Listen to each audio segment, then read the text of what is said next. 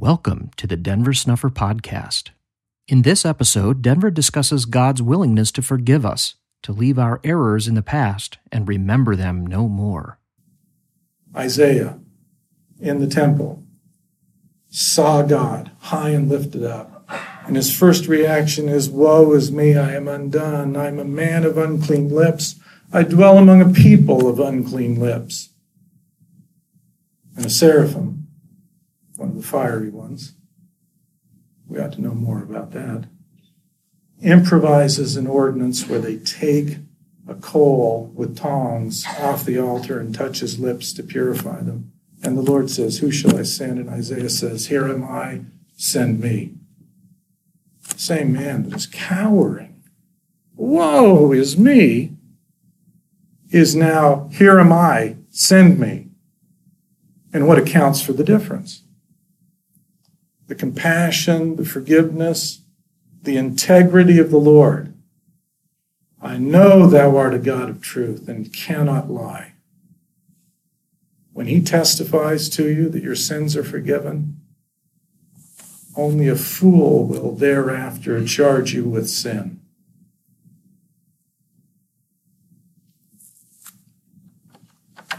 The world is stocked with fools. So. The parable starts with the Lord who's trying to get people to come to the wedding, telling the servants, The wedding's ready, but those that I've asked are not worthy.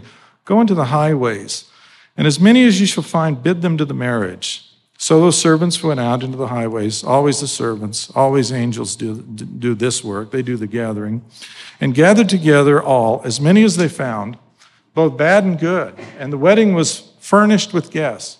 When the king came in to see the guests, he saw there was a man which had not a wedding garment. Saith unto him, Friend, how camest thou hither not having a wedding garment? He was speechless. The king said, Bind him hand and foot, take him away, cast him into outer darkness. There shall be weeping, wailing, and gnashing of teeth. So I want to put that on the table because in this part of this parable, you have anyone who will come being invited because the people that were targeted for attendance simply aren't worthy to come. So anyone gets to come. And now you have among them someone who doesn't have on a, a wedding garment. And for that, I want to refer you to Luke chapter 15. Um, because in Luke chapter 15, we run into the Lord talking about a, um, a robe being supplied this is the son who found himself having been um, in a far off land, uh, filling his belly with the husks that the swine did eat. No man gave unto him. He comes to himself, says, How many hired servants of my father's have bread enough and to spare, and I perish with hunger? So when he goes back to see his father, look at what happens in verse 22 of Luke chapter 15. But the father said to his servants, again, it's the angels that do this, bring forth the best robe and put it on him. Put a ring on his hand and shoes on his feet. You see, this, I think, has to be kept in mind whenever you're looking at someone who has arrived at the feast, bidden from the highway, who arrives and doesn't have on the robe the master is the one that wants you to wear it, the master is the one that will furnish it. Don't think that the purpose of the Lord is to judge, the purpose of the Lord is to redeem. And for that purpose, He is infinitely patient and willing, if you will respond with forgiveness of your sins, as He does consistently throughout the Book of Mormon. You must look to Christ for forgiveness of your sins and follow his example of self sacrifice, patience, obedience, and virtue. I can only urge you to patiently allow the true shepherd to guide us all into his pastures, showing him the respect due to a redeemer. Remember the great King Christ came not to be served, but to serve. He did not lord it over others, but he knelt to elevate them. He came as a meek and lowly servant and went about doing good. He died to save the lives of others. When he arose from the dead, he went to the Father and advocated forgiveness for those who despised and abused him. He knew what it was like for men to satisfy their ambition by clothing their, their hypocrisy in religious garb. He also felt what it was like to be the victim of religious oppression by those who pretend to practice virtue while oppressing others. He knew the hearts of those who would kill him. Before confronting their condemnation of him in the flesh, he suffered their torment of mind when they recognized he was the Lord, and then found peace for what they would do by rejecting him. In this extremity, there was madness itself as he mirrored the evil which would destroy him and learn how to come to peace with the Father after killing the Son of God, and to love all those involved without restraint and without pretense, even before they did these terrible deeds. His suffering, therefore, encompassed all that has happened, all that did happen, and all that would happen in the future. As a result of what the Lord suffered, there is no condition, physical, spiritual, or mental, that he does not fully understand. He knows how to teach, comfort, succor, and direct any who will come to him, seeking forgiveness and peace. This is why the prophet wrote, By his knowledge shall my righteous servant justify many for he shall bear their iniquities.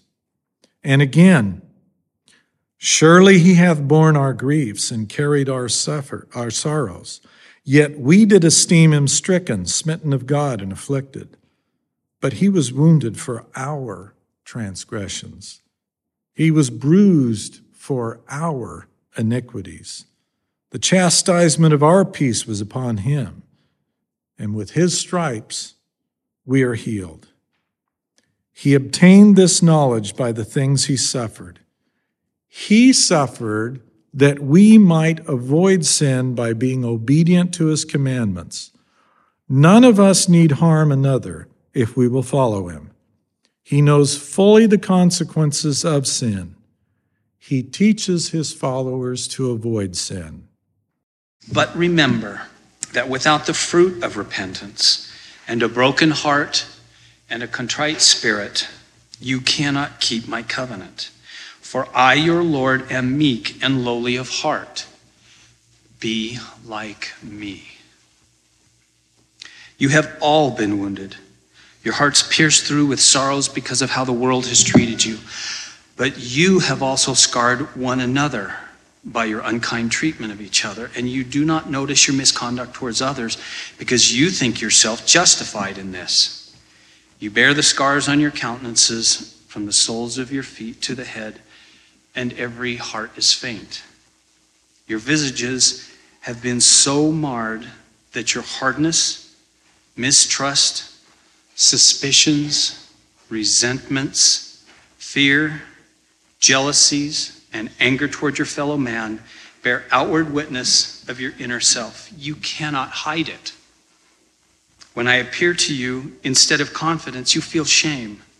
You fear and withdraw from me because you bear the blood and sins of your treatment of brothers and sisters. Come to me, and I will make sins as scarlet become white as snow, and I will make you stand boldly before me, confident of my love. I descended below it all and know the sorrows of you all, and have borne the grief of it all. And I say to you, forgive one another. Be tender with one another. Pursue judgment. Bless the oppressed. Care for the orphan. And uplift the widow in her need. For I have redeemed you from being orphaned and taken you that you are no longer a widowed people. Rejoice in me and rejoice in, with your brethren and sisters who are mine also. Be one there remains a great work yet to be done. Receive my covenant and abide in it, not as in the former times when jarring, jealousy, contention, and backbiting caused anger, broke hearts, and hardened the souls of those claiming to be my saints, but receive it in spirit, in meekness, and in truth. I have given you a former commandment that I, the Lord, will forgive whom I will forgive, but of you it is required to forgive all men. And again, I have taught that if you forgive men their trespasses, your heavenly Father will also forgive you. But if you forgive not men their trespasses, neither will he- your heavenly Father forgive your trespasses. How do I act toward mankind? If men intend no offense, I take no offense. But if they are taught and should, be, should have obeyed, then I reprove and correct and forgive and forget. You cannot be at peace with one another if you take offense when none is atten- intended. But again, I say, judge not others except by the rule you want used to weigh yourself. But this shall be the covenant that I will make with the house of Israel. After those days, saith the Lord, I will put my law in their inward parts and write it in their hearts, and will be their God, and they shall be my people. And they shall teach no more every man his neighbor, and every man his brother, saying, Know the Lord, for they shall all know me. This is not, they shall all know about me. This is, they shall know me. And it will no longer be necessary for anyone to say, Know the Lord, because you shall know him. It's not knowledge concerning him, it's him. And those that know him shall be from the least of them unto the greatest of them, saith the Lord. For I will forgive their iniquity, and I will remember their sin no more. That's who he is, that's what he does. He doesn't want to remember your sin. He would rather prefer it if you don't remember your sin. Because if you don't remember your sin and you go on in a positive way, having laid down the burden that He so willingly will accept from you and remove from you that burden of guilt, then you can go on and become healthy again. You needn't be troubled about all of those things that have bogged you down. He wants to remove that, He wants to carry that. I will remember their sin no more. Thus saith the Lord, which giveth the sun for a light by day, and the ordinances of the moon and of the stars for a light by night, which divideth the sea when the waves thereof roar. The Lord of hosts is his name. If those ordinances depart from before me, saith the Lord, then the seed of Israel also shall cease from being a nation before me forever. If I can help you envision our Lord a little more, let me describe him in terms of his characteristics. Our Lord was and is affable, but he is not gregarious. He was approachable, and he is approachable. He was not aloof. He's patient. He's willing to guide and he's willing to teach. He's intelligent, but he is not overbearing. He's humble in his demeanor, even though the power that he possessed and possesses is undeniable. He is therefore both a lamb and a lion. I want you to entertain three truths about him in your mind as we begin the subject today. Those three truths are He is quick to forgive sin. He allows all to come unto him. And he is no respecter of persons.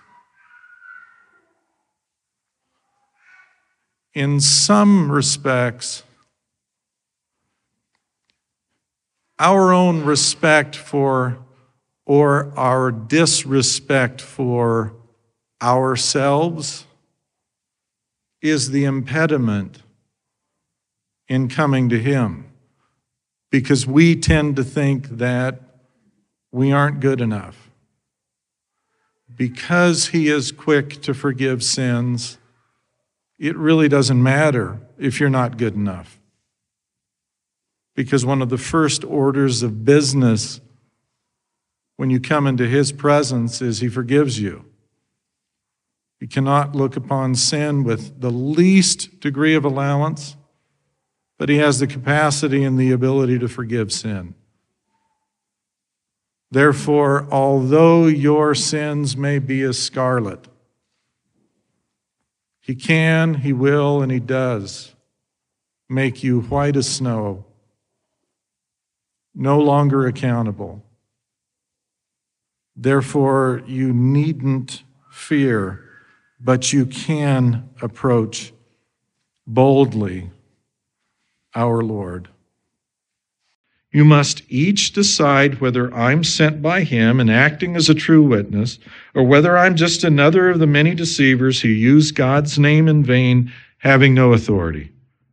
I claim to testify to the truth and do not deceive you. And I claim that he sent me to preach deliverance from sin by obedience to him. It is his doctrine that all mankind should repent and be baptized in his name for the remission of sins. If you do so, he will be faithful and forgive. Repentance means to turn from whatever else is distracting you and face God. Heed him, follow him, and obey his will. Repentance substitutes virtue for sin, trades weakness for strength, and remakes us, heart, mind, and spirit, into a new creature, a son or daughter of God. I know I am no better than any other man. My weaknesses and foolishness have provoked the Lord to sternly rebuke me on several occasions. My many shortcomings cause me to mourn and wish someone else were responsible for the things entrusted into my hands. But I will not refuse the Lord. He warned me long ago that once we begin, we cannot look back. Therefore, I dare not depart from the course, no matter how difficult. Like you, I hope to do what the Lord asks, when He asks it, in the way He requires it to be done, and I leave everything else to the Lord.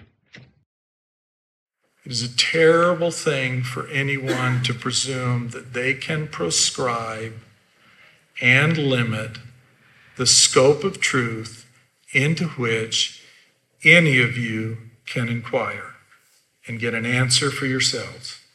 It is a terrible responsibility.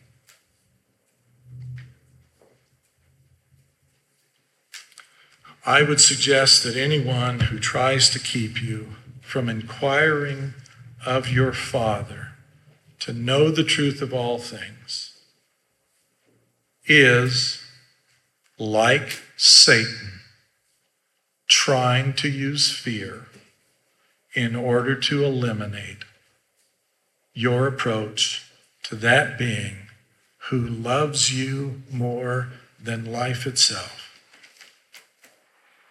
God is no respecter of persons. All are alike to him. Qualifications are based upon the behavior and faith of the person, not on their status or past mistakes. You probably think your errors are more serious an impediment to God accepting you than He ever has. He doesn't want to judge you, He wants to heal you. He wants to give you what you lack, teach you to be better, and to bless you. He doesn't want to belittle, demean, or punish you. Ask Him to forgive, and He forgives, even very serious sins. He does not want you burdened with them. He wants you to leave them behind. His willingness to leave those errors in the past and remember them no more is greater than you can imagine. It is a guiding principle for the atonement. Asking for forgiveness is almost always all that is required to be forgiven. What alienates us from Him is not our sins, He will forgive them. What we lack is the confidence to ask in faith, nothing doubting, for His help. He can and will help when you do so.